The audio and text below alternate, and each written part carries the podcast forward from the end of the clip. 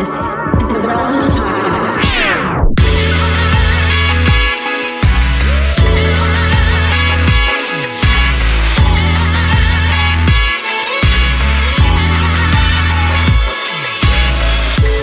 It is episode 976 of the Relevant Podcast. I am your host today. I'm Tyler Huckabee. I'm coming to you from, yes, Paris, France. Bonjour from across the pond. We'll probably, maybe we'll get into that, some of that in the banter. I don't know. We have a lot, we have a lot to banter about this morning, actually. So we'll see what we have time for. And joining me here on this episode from Loverland, Virginia, is Jesse Carey. Hello, hello. And then all the way from, I think, still in Houston, Texas for now. All right, temporarily in Houston, Texas for a few more hours is our very own associate editor downtown, Emily Brown. Hey, Emily. Hey y'all.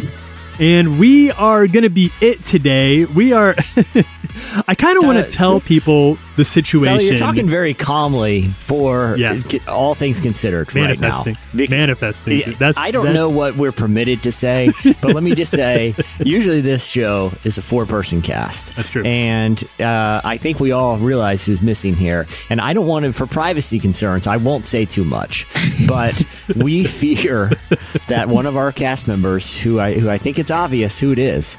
Is actually lost at sea right now. Technically- and- and not joking. Technically- like, could legitimately be at sea. Is is that I don't want to. We don't need to say who. We'll call him. I don't know what should we call him for the for the purposes of this podcast. We don't want to make it too Cameron obvious. Krang. That's too, Cameron too obvious. Too obvious. Cameron was was last week. Cameron told the staff that he and Cohen had procured a cruise that they would be on, and Cameron assured us that he would be continuing to check in throughout the week.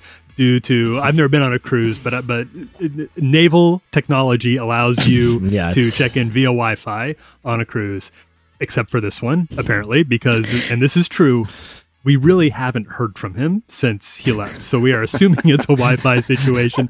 I, what I told, what I told Gabs is, is that I feel like if the ship had gone down, we would, it'd be in the news. So I'm not well- worried for his safety. Yeah, it- Unless just it's like a the- top secret thing, then Yeah, I guess that's we really true. don't know. Yeah, like a Bermuda Well, it- Triangle situation, an op. Yeah. Ooh, I mean, he could be. It could be a lost situation. He could be in some weird interdimensional Portal. portal, or something. Uh-huh, smoke monster. But you know, I I have been keeping an ear out for correspondence. As listeners know, I, I work right here at the lovely Virginia Beach oceanfront. I've been scouring the beach all day for message in bottles. Found four.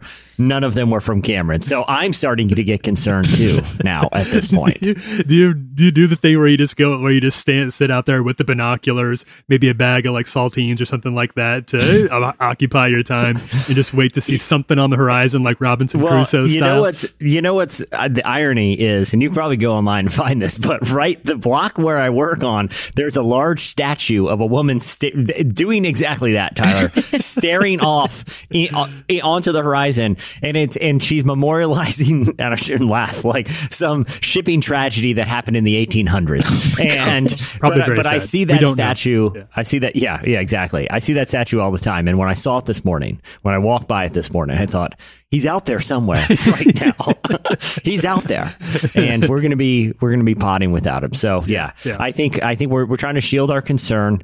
You know, for all we know, he's parasailing right now, or. You know, he like you said, he's entered some sort of uh, time loop. yeah, on- in the Bermuda. madness, Yeah. Yeah, yeah, exactly. And I, I think both scenarios are equally likely, Are- are equally uh, plausible plausible. at this point. You know? I, I feel hope like he's he's, probably well. just vacationing really hard and Yeah. like is using the Wi-Fi as an excuse. Like you know, when you want to hang up Hmm. with someone on the phone and you pretend to like talk every other word, so Oh, that way it's like oh, the Er, service. yeah, uh-huh. can't- that's what's happening. Is he just is saying the Wi-Fi's out so he doesn't have to talk to us? That's Not what a bad I idea. I would do it if I, you know, as soon as I found like one hiccup, like one Wi-Fi bar was a little too low, I'd be like, "Oh, guess I can't work. Sorry, guys. Situation's beyond would, my control." I would say I would be like, it's like the plane thing this time. I don't know why, but we got to shut the devices down, and it just it's cruise rules, you know, cruise rules. well, we we and, and and I do I I don't know if we don't need to get into all of this, and we and very uh, very likely a lot of this could be cut out, but uh, but I will be on Paris time for the for the next for the foreseeable future for the next few months. I'll be running the Paris office over here in France. From my from what I can see right now, it looks pretty good. Uh, everything outside the window, every all well on this front. All goes well in Now- France right now. I should put a preface too. But me and Emily, if we come across a little unsettled, not only have we likely lost Cameron to a nautical disaster, which we all knew is how he'd one day go. Uh, I think it's he knew that, it too. uh, yeah, it's you know he's he's you know he's married the sea at this point. But you know we Emily and I are also unsettled because when we signed on to Zoom this morning to see our, our good friend colleague Tyler Huckabee, he had to be uh, appeared to be barely shirted. And what I mean by that is he has a flowing, lovely dress shirt on that you know for some reason he chose not to button. It was too Um. I- that, that Parisian unprofessional. that Parisian summer, you know, they, they call it the Paris air conditioning, which is just unbutton the shirt as low as it can possibly go. He's, I've been Um, here one week, and I've already and I've already just like gone full Lothario with regard Can I- to my dress. And I'm Can wearing, I- you can't can see, I- but I'm wearing like very flowy like linen pants right Yep. now. And the baguettes are gone. I had a bunch of them this morning. They lasted about two hours. Tyler looks like if the dude had relocated to cafe culture of of Paris of the 1960s, like just just floating on by. Now, Tyler, you know, I take it from your look, undershirts just aren't a thing there. Like a hard pass in in no, France. No, it's a very it's it's. I would say the culture over here, and Emily, you were here pretty recently, so I, I can let you weigh in on this a little bit too. But it is very uh there's a lot of freedom, and and like I don't mean that mm. like you can dress however you want. I mean I suppose you can. It's a big it's a big city, Yeah. but you just kind of you know you, you you just kind of throw something on. Whatever the legally required amount of buttons are buttoned or snapped or zipped, Which is or one, which whatever is it is, one. and then, One and then you're in the street, you're in the wind, and, and Yeah. that's that's how people walk around here. It's See, I was there in the dead of winter, so everyone Sure, has like true. layers upon layers. So this like easy breezy look, not something I experienced. I'm a little I mean, I've been to France in the summer and it is shocking how many people just they do not care. Guys, They'll do what they want. Hey, listen, I went to. Uh, this is a little story, uh, uh, uh, you know, because I had uh, my the neighborhood I live in is right near a very large military base that has a lot of uh, uh, NATO officers from around the world, and my neighborhood is very popular with French naval officers. Okay, so me and my wife got invited to a French dinner party. This is last weekend. Okay, we were the only American couple there. And, you know, style wise, you know, it was obvious that we were the only American couple there. You know, Th- Yeah. these are these are French naval officers, you know, diplomats. Eh, eh, You know, I will say this. The par- I left the party at around midnight, and it was literally just getting started. I heard from other neighbors it went till four thirty, and that wasn't even that late for them. It's a different culture, and I, I, re- th- th- you know, they had children bringing us food out throughout the evening, just course after course. I didn't even get to the main course. I was assuming that was around 1.30, 2 o'clock.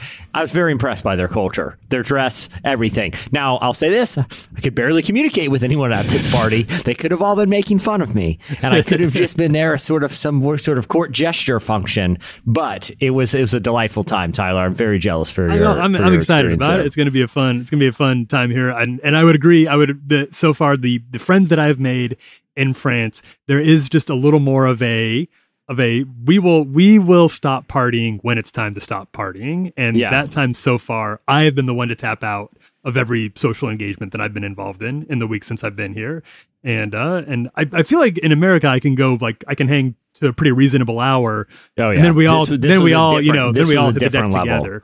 Here, Yeah. here, I'm just like, well, au revoir, everybody. I'm going home because I am. They were jumping in the swimming pool at midnight when I was leaving. Like it was just right. getting to that. They do Yeah. party like because when I was there, um, you know, I would get off work around like six, and then I would go into Paris, go do something, and people would be out till. I mean, I would go back home around midnight because I had to work the next day, and I assumed everyone else did. But I think they're just used to staying out all night and then just going straight from the party to work or something. Cause Yeah. it would be like twelve thirty, and I was like, this is not slowing down anytime soon. I have got to get my eight hours, otherwise I'm going to be useless at work. It, it, I'll say this: the main challenge I had at this dinner party was just you know we're just the rat a tat, sort of milling around and, and kind of making conversation with with the, you Oh, know sure. the, the gentleman who did speak English there. You know, usually my go-to is sports, right? But you know, when I suggested that we talk about that, they wanted to talk handball, which is you know kind of outside my frame of reference. I don't even know if I could identify a handball game going on, you know. And then so we start, and then they, we, they suggested why don't we talk about their other favorite topic, sailing. Once again. and again, not something I'm super mm-hmm. knowledgeable about. So we ended up talking about the new Top Gun, which I kind of feel like has become a universal language right now. It's, just very it's very big over uh, here. Tom There's like a lot was. of posters, which is interesting because it's it's an extremely American movie. Like it is a very it is loudly and proudly Oh yeah, U.S. But but everybody people can't get enough of it here in Paris. They're they're all over it. Well, well, I'll say. Well, here's what I've learned, and, and again, like my experience with the French is limited to these, you know, this community of naval officers. Uh, they love America, like, and their party was was a, a like a luau theme. Their previous party was Roaring Twenties theme. Like they love like I got, and all of the naval, all of the the, the like men they have they drive Ford Mustangs. All of them. The first thing they do big. Mm-hmm. here is they go to the car lot and buy a Ford Mustang. But but they were like, hey, in France, a Ford Mustang. They're like, every kid wants a Ford Mustang. Where here, it's like, yeah, you know, Yeah. you see, you, you, yeah, yeah. I mean, it's not that they're not that hard to come by. Yeah. You know what I mean? So, yeah, but anyway, they seem to really love it. And, and Tom Cruise and and Top Gun seems sort of the, this like just pinnacle of American culture that and we I get feel to like I'm, export, I really so. ruined the vibe because you get this idea watching Top Gun of what Americans are like, and then here comes Tyler. with his And breezy mhm, shirt, with his, no you know, mustache. And you I don't, even know. you- I, I don't know how to play. I No don't know how to play a mustache. plane. I, I have. I've never tried. You have you're wearing Strike a shirt one. for one. You're wearing a shirt. You, you're not carrying around a volleyball.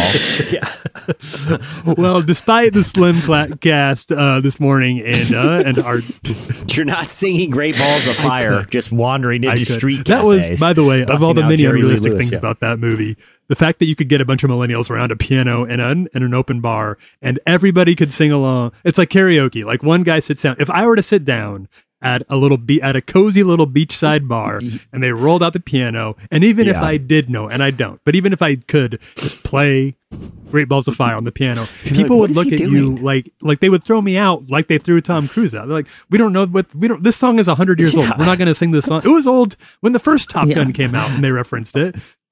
It- yeah, it was unbelievable when Goose did it. Much less having his son a generation later do it. Like, get him out of here. Who the are these bar was guys? like, you know? goodness gracious. That's That not, would be the only part I, I, don't. knew. I don't was mind it. I just like that the movie. one line. Like everyone else was singing along to it. Yeah, and it's some pussy, but goodness gracious, great balls. Yeah, That's how that scene should have gone. Yeah. Yeah, yeah, it's very. I'm very, not knocking the movie. I did like Yeah. it, but there were there were a couple parts, including the part at the end where Jennifer Connelly, the small town bar owner, shows up and for some reason like an Aston Martin, and which she apparently just owned Yeah. the entire time, despite slumming it on Tom Cruise's motorcycle for the entire movie. Until at the end, you realize, oh, this woman is generational wealth. She's running a bar because she wants to, not because she has to. What was it, it, there was a lot of unrealistic things, but I just like how they kind of leaned into it, even down to the beach football scene, which I don't know if you paid close enough attention because I, I rewatched the the first Top Gun the evening before I went to go see the brush new one, on the just to get yeah. get in the headspace, you know. Yeah, and and and you know you realize how many times they just run back danger highway to the danger zone in the Top Gun thing. Each play like at four different points in the movie, and that gong,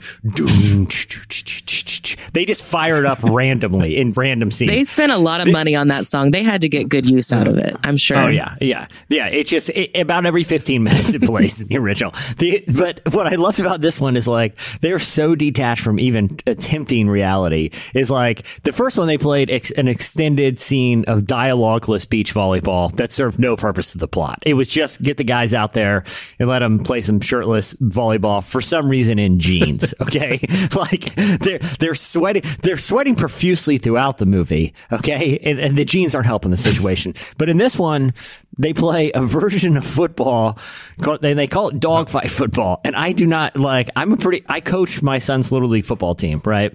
Like I feel pretty well acquainted with the rules of football. They have both offenses going at the same time. They have two footballs in play in this game. They've invented a new type of football that makes zero sense, and there's zero there's zero effort to explain it. And I just love that. Like, let's not even explain Tom, it. but Tom know? Cruise does try to explain it because angry old Jon Hamm shows up and he's like, "What is this? Why, why aren't why isn't everybody training for the mission?" And Tom Cruise is like, "I'm I'm building the team here, you, you got to let me. You know, you have to let Tom Cruise do his thing. This is how he builds a team.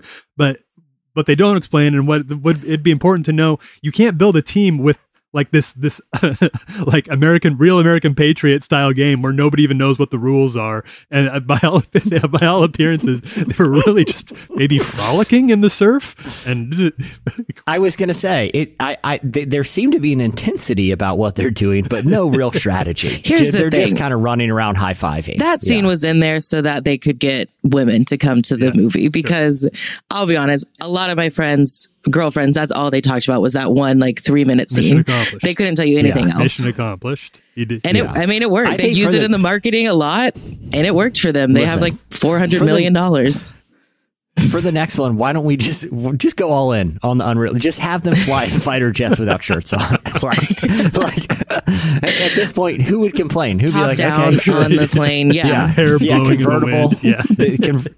It can- yeah, I, yeah, exactly. Like, no one's gonna complain. Everyone's just like, okay, sure, why not? It's We've Top come Gun. this We don't really far, know what you know? Top Gun. Yeah, they could be playing. It's Foot, they could be playing football in the fighter jets. You know what I mean? Like, and I'd be like, okay, sure, well, I'm in. Let's This watch. is getting like yeah. Fast and Furious meets Top Gun now. Which should happen. Yeah.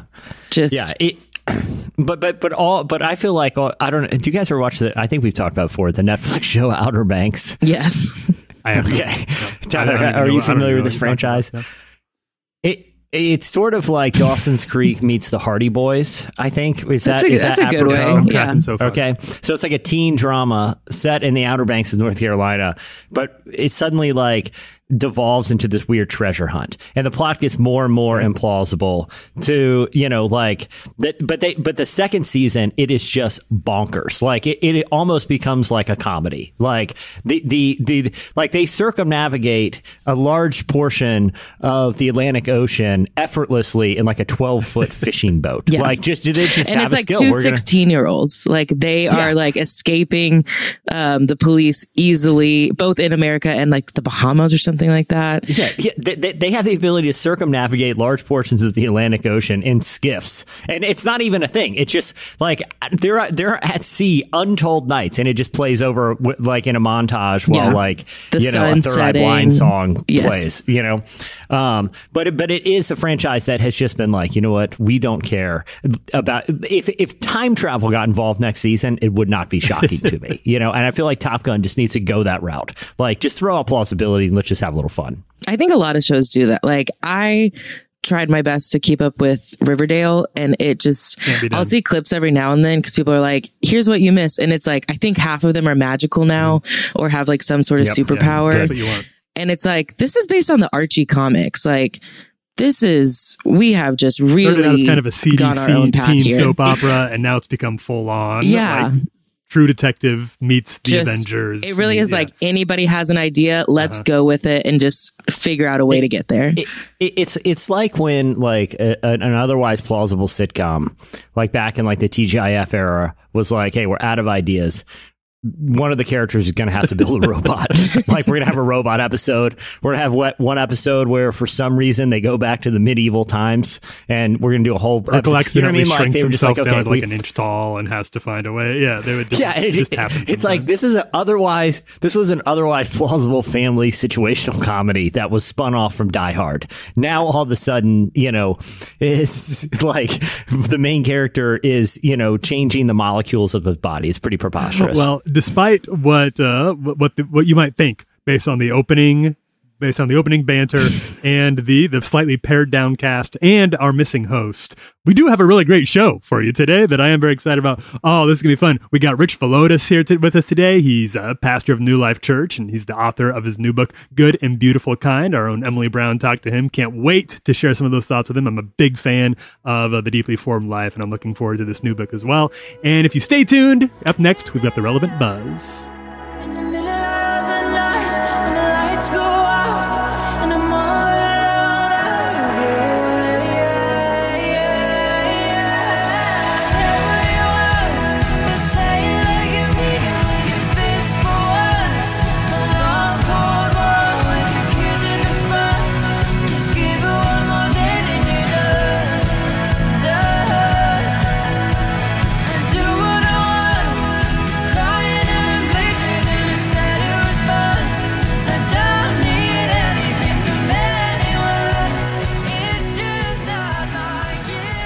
You're listening to American Teenager by Ethel Cain. Season 4 of The Chosen is in theaters now, and the reviews that count are in. Amazing. Did not disappoint. flurry of emotions. It was powerful, heartbreaking, uplifting. You have got to come and see it. It is a message for everybody. I highly recommend that you come out and see The Chosen Season 4. Episodes 1 through 3 of The Chosen Season 4 are in theaters till February 14th, so visit thechosenriseup.com and get your tickets now. That's thechosenriseup.com for tickets today. All right, it's time for Relevant Buzz. Please welcome me to the show. I'm actually going to share the relevant buzz. I was planning on doing this anyway, and then we didn't have a host, so I'm doing double do. I'm gonna I'm gonna do one of the things where I slip out of like one window, change my hat, and come back as a relevant buzz guy. Could you do a uh, French accent while you do this? no, I will not do a French accent. I feel like there'd be no faster way to getting my visa just canceled. Macron himself would personally tie me up and, and put me on a. I'd be down at the bottom of the ocean with Cameron. No, I won't be doing. I won't be doing a French accent on this one. Uh, but I will be talking about the latest at the intersection of faith and culture. Got a couple stories. This first story, I was kind of surprised, and I don't know if Emily. I know you saw this because we talked about it a little bit. Uh, but this is something that had sort of eluded my attention until I saw the study from a place called the Journal of Contemporary Ministry, uh, which noted that there has been over the last 20 years a really sharp and uh, and sort of troubling decline in women worship songwriters. Uh, they found that women worship songwriters, uh, very underrepresented in the genre, are actually going have gotten even lower since the 90s. Now, the last time that a woman, a woman written worship song was the top most popular worship song in the U.S. was in 1994. That was "I Love You, Lord" by Laurie Klein when this study happened, or the most recent data we have is from 2018, when just 4% of songs on the Christian Copyright Licensing International, which keeps track of these things, just 4% of songs on the top 25 were written by women. Uh, in contrast, just for example, uh, on the Billboard charts, uh, about 11.5% of songs on the Billboard charts are written by women that same year. Um, so this, I, I don't, when we posted this on the, we, we wrote about this on relevantmagazine.com.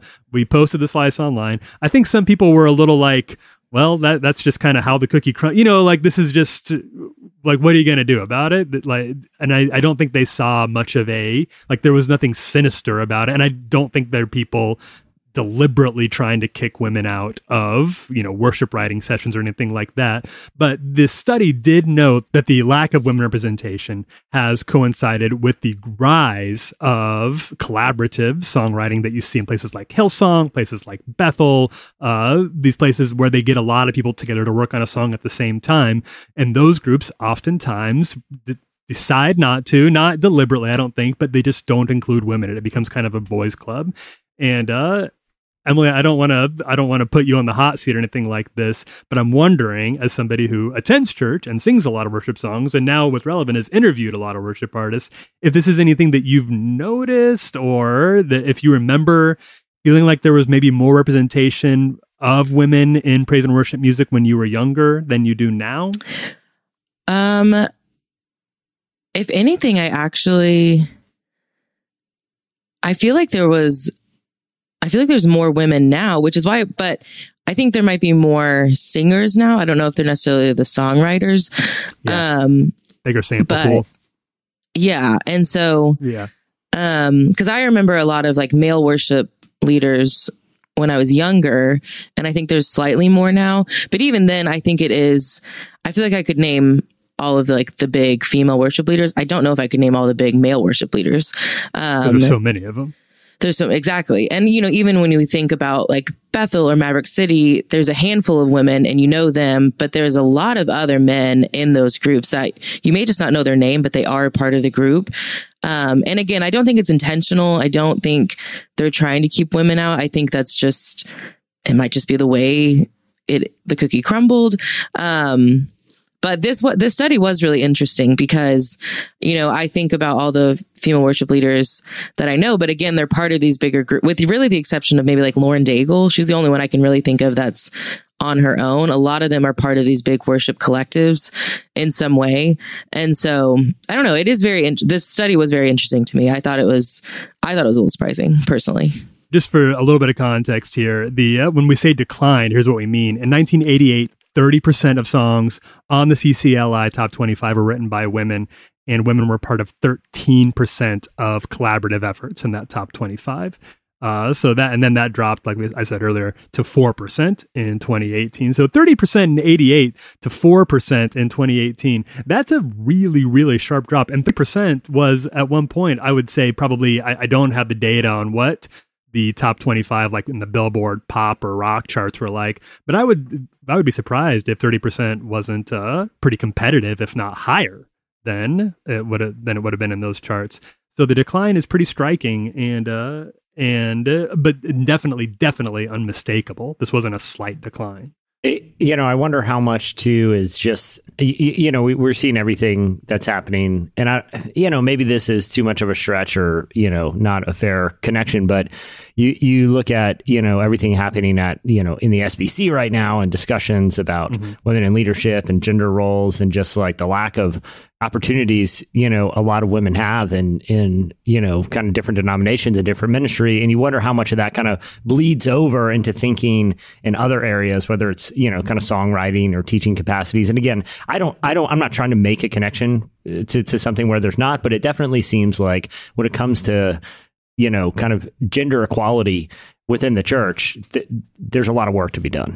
It's hard to see how that because I don't think that that most even very conservative uh you know Southern Baptist churches would say that in theory they have a problem with women writing worship songs for for their church. I, I don't think that would be a theological tenet of most of those churches, but it's very easy to see how when your leadership is almost almost entirely, if not mostly male, uh, that that's just sort of a natural byproduct of something like that of some of these churches that are that are very very heavily male in their leadership. Not again because i think they're being deliberately trying to to push women out of any place of influence but just because you invite your friends you know? You invite your the the keep the bros uh, on board and you when you think of who you want to call and who you want to invite to your singer songwriter session and when you get in some of these collaborative groups it, it's just not going to be the same if you don't have women at those tables making these types of decisions and, and i think we're seeing some of the fallout of that now of course of course there are some very significant exceptions like you said emily with people like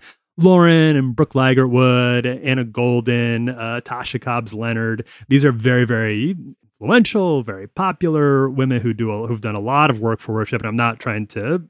I, I hope anybody, if they're listening to this, because some of them are friends, or if you know them, I'm not trying to say that they're not a big deal. I'm just saying that they are the exception, and there used to be a lot more women like that in the 80s. And uh, we this study this study really did not get into the reasons or causes of why that might be, but uh, but it is interesting, and hopefully, hopefully, uh, understanding that problem can be part of a change. Yeah, well, e- either way, super interesting, and I think it's good to kind of highlight those sort of inequities to, to kind of think about the the roots of them and how you could be corrected. But anyway, what else you got, man? All right. So the other story I wanted to bring to this time, and this is this is not I, I, Emily. I'm sure you're aware of what happened to Lizzo in the news this week. Jesse, are you on the Lizzo beat? I did. I am. I am. I'm a big. I'm a big fan. I, I feel like it's hard not to. It's hard not to just feel better when Lizzo music comes on. You know what I mean? So true. Like, yeah, just- she's just brings you positive. Yeah, she's Yeah. positive. Yeah. She- yeah. She and this and this was this was a positive story uh, that could have gone a lot of directions and ended up going, I think, a really positive one, and I wanted to highlight it here. So it, it started. If you're paying been paying attention to the Lizzo beat, uh, you know that last Friday Lizzo dropped the second single off of her brand new album called Special. The song is called Girls, and in the song in the song lyrics, it references, and I don't want to say the word here, uh, it, but it's a but it is a word that is commonly associated with kind of uh in the in the, vernacular of kind of like or a little bit like that but is also part of a medical diagnosis uh, often associated with cerebral pro- with cerebral palsy um, she dropped it in the song, meaning uh, just kind of like being having fun and, and partying. And a lot of fans were very, very upset and hurt and offended by the use of this word. Uh, one fan said this is just a, a tweet uh, th- that's sort of indicative of the rest of the pushback that said, Hey, Lizzo, my disability, cerebral palsy, is literally defined as spastic dysplasia, where, spa- where spasticity refers to unending painful tightness in my legs. Your new song makes me pretty angry and sad. It doesn't mean freaked out or crazy. It's an ableist slur. It's 2022 do better. So this is the sort of thing. This stuff happens a lot, obviously, where a an entertainer, a singer, a movie star, somebody says something they probably didn't necessarily mean for it to be offensive. They weren't trying to say something that would hurt people's feelings, but that's how it came across. And when something like that happens, there's a lot of options. Uh, some people go right to the they get they get very defensive, and Lizzo could have gotten very very defensive. You know, I didn't mean it that way, or I didn't know that's what that word was, or she could have gotten defiant. She could have told people to like suck it up. You know, snowflakes. Uh, if you don't like it, you don't have to listen to it. Uh, and she could have done, and this is probably the most common one, just kind of done that standard straightforward non-apology apology where you're like i'm sorry if your feelings were hurt screenshot the notes app and and call it good there. And that she did which i think is a really really good example of how to handle something like this. Uh, and i'm just going to read what she wrote and posted to social media in full. She said this quote it's been brought to my attention that there is a harmful word in my new song girls. Let me make one thing clear I never want to promote derogatory language. As a fat black woman in America, I've had many hurtful words used against me, so I understand the power words can have, whether intentionally or, in my case, unintentionally. I'm proud to say there is a new version of Girls with a lyric change. This is the result of me listening and taking action. As an influential artist, I'm dedicated to being part of the change I've been waiting to see in the world. XOXO Lizzo. Um, we can break that apart a little bit, but Emily, I know, I know you saw this, and Jesse, maybe you're hearing about this now. Did this, did this strike you, Emily, when you saw this on the pop culture beat? Did this stand out to you in any special way? Yeah, it uh, it did really because uh, you know I think um, I feel like this has happened unfortunately a lot where there are words that someone uses that they you know it's to them it's just a normal word they don't realize that there's this like negative connotation to them or to the word um, and then someone calls them out for it and I feel like a lot of times artists either just double down and say, Oh, I didn't mean it that way. I'm sorry if that hurt you. Or they just ignore it and are like, well, the song's out there. What can I do? And so this was really, I really can't think of any other time where an artist has this quickly turned around a new song and, um, change the lyric. You know, there's been times where, you know, maybe after there's a very, it's actually a very famous Taylor Swift song. She said a word in it that I won't say, but she did end up changing it years later. Um, and that was just because at the time it wasn't a bad word. Since it's gone on, it's a bad word. Anyways. Um, Sure. but so, I mean, this was like three day turnaround that This she, was like a weekend. yeah, she like got in the Turnaround, yeah, studio, yeah. recorded a new version, and um, no, it it did stand out to me because I think Lizzo, she is someone that a lot of people look up to. That she, um, like she even said, you know, she is a flat fat black woman in America. She understands what it's like to have words thrown at you that, whether intentionally or unintentionally, are very hurtful, and so I think she has built a platform where she wants to be kind of a safe person and an inclusive person and she doesn't want anybody to feel like they can't listen to her music or that they are hurt listening to the music. Even like we're saying like Lizzo you listen to Lizzo you feel good about yourself. You feel excited about life. And so I think the fact that there were people that did not feel that way she took that very personally.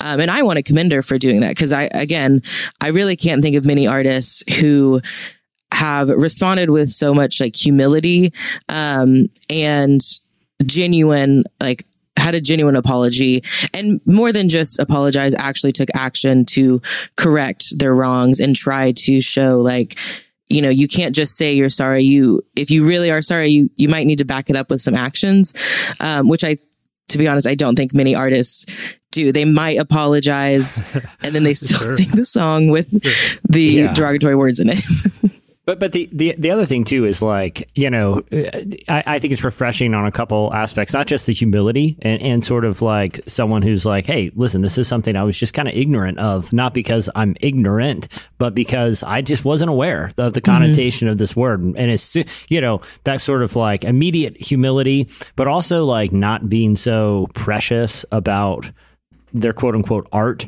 where you see a mm. lot of artists will, you know, and it's not just songwriters. It could be someone who's written something. It could be a filmmaker who's done something in their work that, upon reflection, you know seems seems offensive.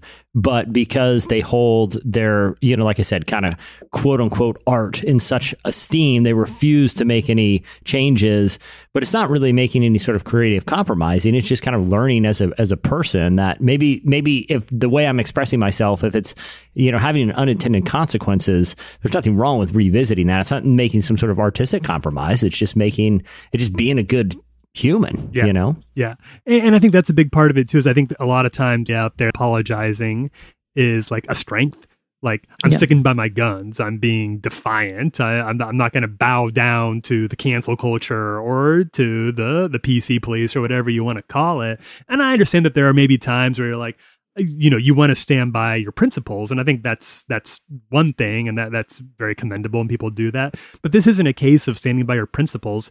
This is people having very justified hurt feelings, and a group of people who a lot of times there's not a lot of consideration giving to. The disabled community obviously doesn't have uh, a lot. A lot of times their voices kind are are pushed to the side, or marginalized, or sort of oppressed, or considered sort of uh, not as important maybe as other people's. And for her to take that seriously, especially by equating it to her own experiences because of her own identity, shows is that I, I don't think deep love and understanding that I think I hope people are willing to I really, really do think there's a regret just apologizing Mhm. if people are mad at you. You know, I don't think you're, you know, if you didn't do, if you really feel like they're mad at you for you doing the right thing, for for having courage and, and on a moral issue, that's one thing.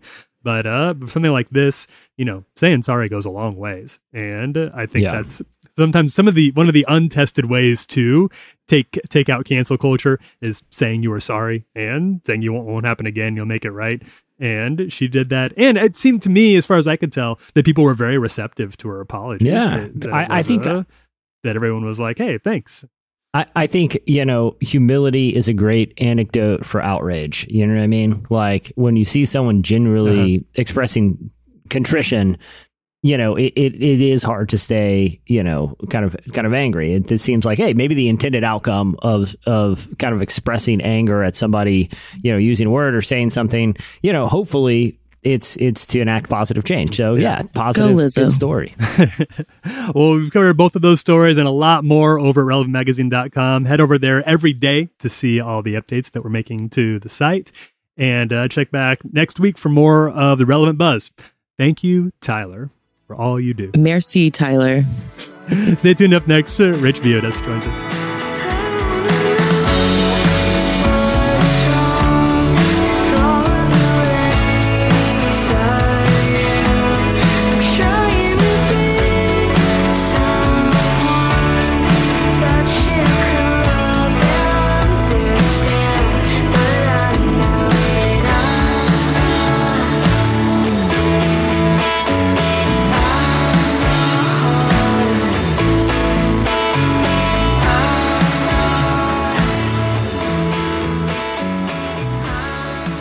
You're listening to Bones by Soccer Mommy. Well, Relevant has a lot happening this year, and we don't want you to miss a thing. Make sure to sign up for our newsletter right there on the front page at relevantmagazine.com, and we'll send you our top five trending stories sent to your inbox every weekday. We'll also send you a weekly uh, podcast newsletter with the latest episodes, some uh, fan extras, and first peeks at the new shows that we're going to be rolling out throughout this year. Make sure to sign up. It's the best way to keep in touch with everything we got going on. Well, our guest today is Rich Villodas. He's the pastor of New Life Fellowship in New York and the author of The Deeply Formed Life. His new book, Good and Beautiful and Kind, offers a way to piece together our fractured lives and world. Rich sat down with our own downtown Emily Brown to discuss practical ways to achieve wholeness and why it's important to embrace peace and conflict simultaneously. Here is our conversation with Rich Villodas.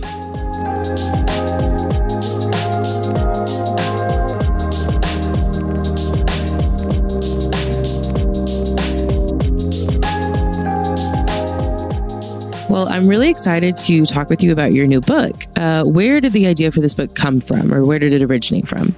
in terms of the content of the book, because uh, I, I write often. I think my previous book, The Deeply Formed Life, came out of pastoral urgency. So I like to think some people write out of you know pain, purpose.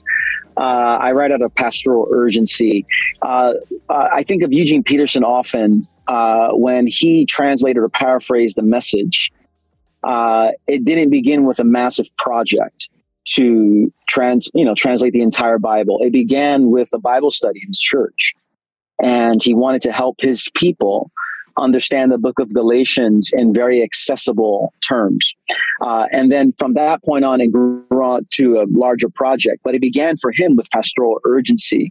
And for me, the same. As I think about the past couple of years, the, the level of disorientation, the level of polarization and pain. Uh, I've you know I've said that we live in this kind of CPR world, a world that's marked by COVID, political idolatry, and racial hostility, where it's hard to breathe, our hearts are ailing. Uh, it's a world that's tearing itself apart. And as a pastor, I've seen some of that happen within the congregation I lead. And so I've tried to offer words primarily for the people that God has entrusted to me to shepherd but knowing that um, the the fractures of our society are not just within my local congregation, but uh, increasingly everywhere, uh, and so that it came out of that. The title, however, came out of a Langston Hughes poem. Uh, Langston Hughes uh, wrote a poem called "Tired." Uh, it's one of my favorite poems from Hughes. And it, very simply, he says, I am uh, tired of waiting, aren't you, for the world to become good and beautiful and kind. Let us take a knife and cut the world in two and see what worms are eating at the rind. And so uh, I remember reading it. I've, I've been reading it for many years. And as I was thinking about a title for this book, I kept coming back to that poem and those words good and beautiful and kind i thought yeah i think the world is longing for some goodness and some beauty and some kindness now the question is how do we live into that reality but that's essentially the genesis of uh, the second book yeah, I really love that poem. Uh, well, you're talking about how you want believers to experience wholeness. So, what do you mean by that, or what does that look like practically? Yeah, you know, when Jesus talks about um, you know, uh, following uh, the great commandment. What does it mean to be in relationship with God and neighbor? Uh, I think wholeness for Jesus is about love. Uh, and so we often think about wholeness meaning every wound that we've experienced is healed, every trauma that we've engaged has uh, uh, somehow been tended to, and we don't have any issues anymore. And I think we're moving towards the path of wholeness when those things are happening. Uh, but I'm framing wholeness more so as how do we love well? Uh, and Jesus, when he talks about love the Lord your God with your heart, soul, mind, and strength, and love your neighbor as yourself, what he gives is a whole picture of the human person heart, soul, mind, body, you know, strength, and loving neighbor as ourselves. And so, wholeness, I believe, and this is the countercultural message of the gospel, I believe, that our wholeness is not going to come simply by uh, greater um, self examination, self actualization. It's not simply going to come by looking inward, although I'm a big proponent for looking inward. Wholeness is ultimately going to come as we learn how to love well. And our society is going to become whole as we learn how to love well. Uh, and which, which means that if we love well, there's something that's happening on the inside of us uh, that's moving us more towards, towards wholeness. So at at at the core of it, I think wholeness is the process, uh, ongoing journey of loving well um, in the power of the Spirit in the name of Jesus.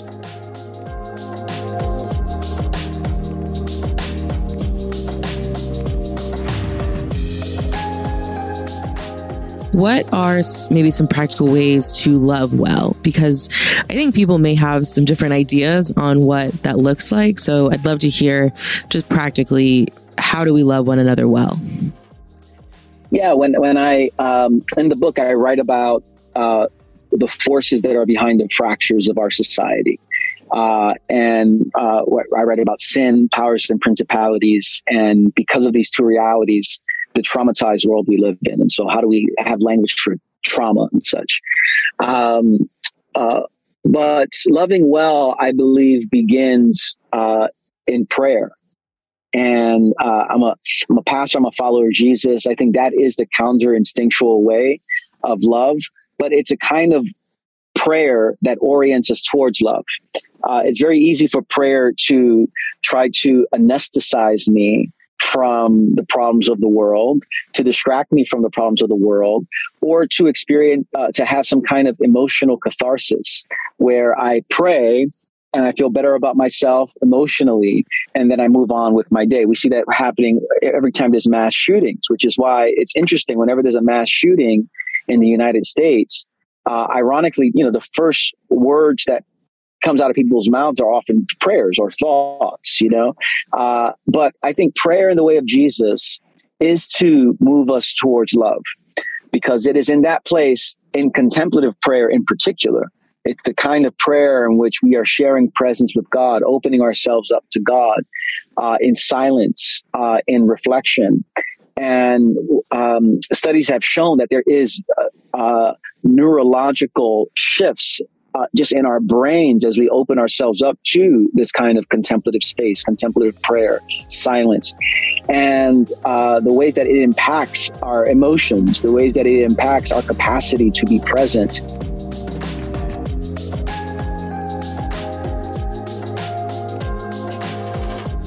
You mentioned how, in the end, you discuss pursuing justice. Um, and one thing that I really appreciate about you is that you don't shy away from these, like, quote unquote, divisive topics, even if I'm sure there's other people who may suggest you avoid them. Um, but you do a really great job, I think, of taking these complex ideas and putting them into really easy to understand ways. So I would love to know why do you feel like it's important to speak out on topics, even if they're divisive, or especially if they're divisive?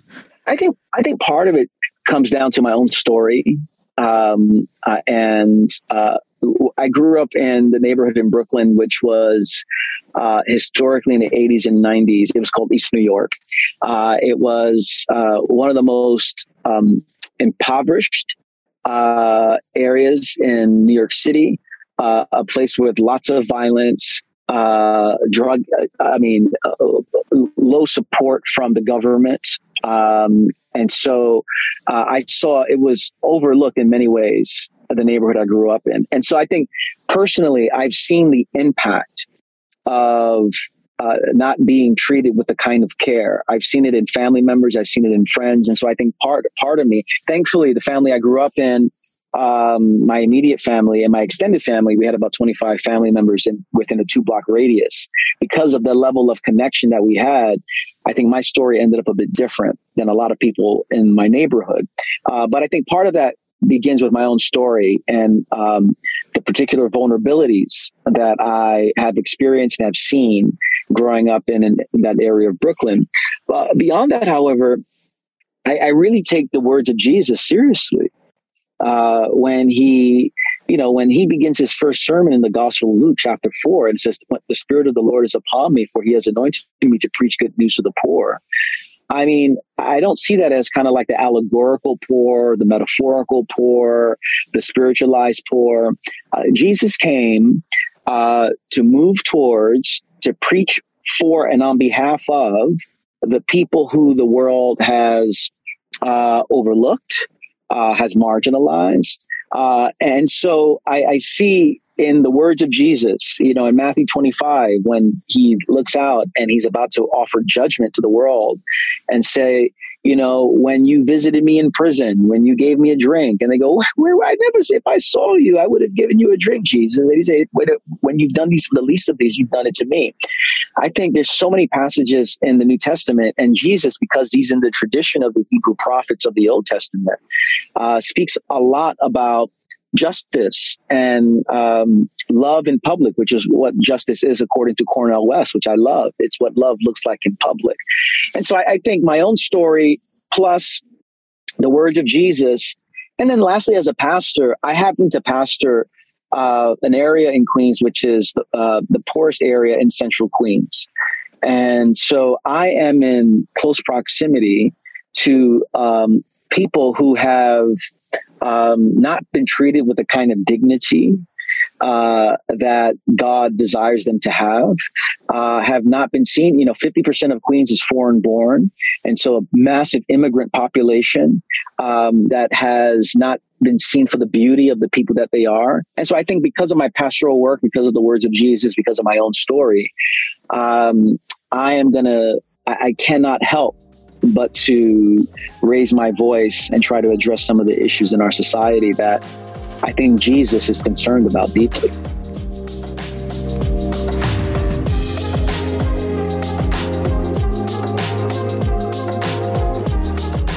That was Rich Villodas.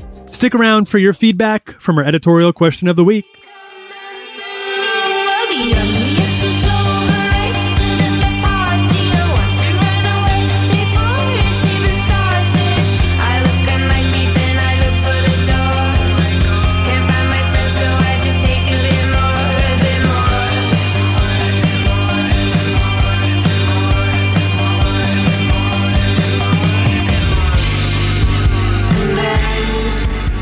You're listening to Angelica. That's by Wet Leg. All right, I wasn't on the last uh, when we asked the question of the week, but I do. I think I know what it was about based on the context clues here. Uh, I I remember that you were celebrating a birthday, Emily. Yes, we were celebrating my birthday, eh, but and according to Cameron, a little we- bit upset. well, no, I was fine. You weren't celebrating it. You were mourning your birthday. I remember. I was slight. I was. It was a bittersweet one because I was excited, and yet certain people who are now lost at Uh-huh. sea Sure, kept sure, saying that my youth was over, Uh-huh. and that I was just on Yeah. like a sharp, sharp downhill run towards death, basically. Um, so Uh-huh.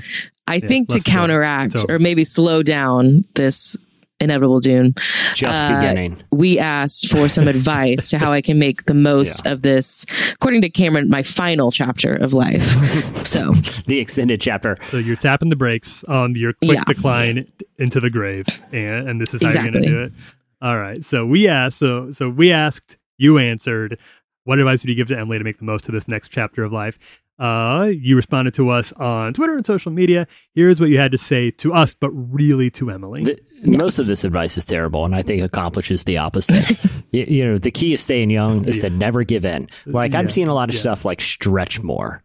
No, as soon as you start stretching, you, you become an old person who likes to stretch. Okay. Then someone said, uh, you know, wear socks and sandals, lean into comfort. No, that is throwing in the towel. Emily, I'm saying my advice is don't take any of this advice. Uh, Live like you always have. I will say the one that was most intriguing to me was someone suggested go to as many farmers markets as possible. Again, th- these are Which- trying is to that age like- you. These are these are attempting to do the opposite, Emily. these are ending your youth even quicker. This is good. This is good. Ashley Christopherson says, keep playing, find hobbies that take mind off your cares and keep you off your phone. There is so much good to being childlike, and I'm pretty sure it lowers your blood pressure. All right, blood pressure issues aside, uh, definitely true that like finding new hobbies They lost me at blood pressure. to like find They ways to have lost me at blood good one. pressure. Stick to the same hobbies you did when you were a kid, okay? and don't worry about blood pressure. Only old people worry about blood pressure. This is terrible advice. It's like one's like, get eight hours of sleep a night. Sorry, Grandpa. No, some nights you want to stay up for, uh, you don't want to watch TV all night and goof around with your friends. Just do it. Don't worry about it. That's my advice, Emily. Live like you're 17 again, okay? This is a mind over matter situation. Once you start making these concessions, there's no turning back. You're going to be an old person. Oh. These are all terrible right, advice, all right. listeners. Yeah. Okay, okay, we'll shut it down then. We'll shut it down. No, don't read. Don't even look at these anymore. Emily. Don't even read anymore. Turn X out of the screen. Don't. I don't want you to. I don't want to. We're, we're already playing with fire as it is. All right. Instead, instead, it's time for next week's. Editorial question of the week. Hey. Okay, well, early in the show, we were talking about Top Gun 2 Maverick, and we noticed how un- implausible it is that Rooster would be able to sit down in a bar and play Great Balls of Fire uh, with with all of his friends joining in. But this can be fixed. Top Gun 3 is definitely in the works, and we want to know what you would replace Great Balls of Fire with. You were going, if you were Rooster, or if you were going to be Rooster Jr., whoever is in the third one, and you get to have your own theme song that you got to get everybody in the play, everybody in the establishment has to start rocking along with you. What song is the one that you think would absolutely get the whole crowd pumped up and excited? You can't choose Great Balls of Fire. Ideally, it would be something that was written within this century. What's the song going to be for Top Gun 3 rooster or whatever they end up calling it, you can give us your answer at Relevant on Twitter, and we will read some of our favorites next week. And with that, we'll wrap up this slender episode. Strange episode, but I think we did okay. I think that, I mean, we need to get I back to think we trying to find think we- Cameron. we- Yeah, But I think We we, got pulled it. through. Yeah. This episode was the podcasting equivalent of dogfight football. Just just going at it from all directions and see what happens. You know, there's really Just no offense strategy. on It's offense just on running and offense. frolicking is what happened. Um, This is the dogfight football edition. Yeah. Well, thanks again to Rich Villodas for joining us today. You can pre order Good and Beautiful and Kind today. Uh, if you aren't already, hey, sign up for Relevant Plus, subscription for access to tons of exclusive features, extra podcasts, ad free content, and so much more. It's a great deal. We've been working hard on it, so make sure you sign up for that. Also, if if you haven't checked out our store in a while, maybe you should head on over there and see some of the new merch we've rolled out. We work hard on that merch. Uh, see what you think of it. We'd love to see that, see you rocking some of our new merch. Also, check out our website, of course, to see all the great new content that we do every day over there, covering faith, life, culture, and justice. And with that note, I'll wrap it up. I'm Tyler Huckabee. I'm Jesse Carey. And I'm Emily Brown. We'll see you next time. Have a great week, everyone.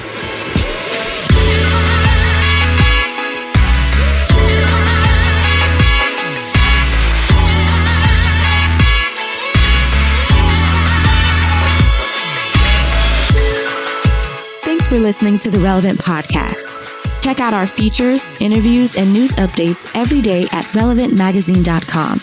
And make sure to follow Relevant on Facebook, Twitter, and Instagram for the latest. For more great podcasts, browse the shows on the Relevant Podcast Network, which you can find at our site. And while you're there, don't miss the all new era of Relevant Magazine. A new issue releases every other month at relevantmagazine.com.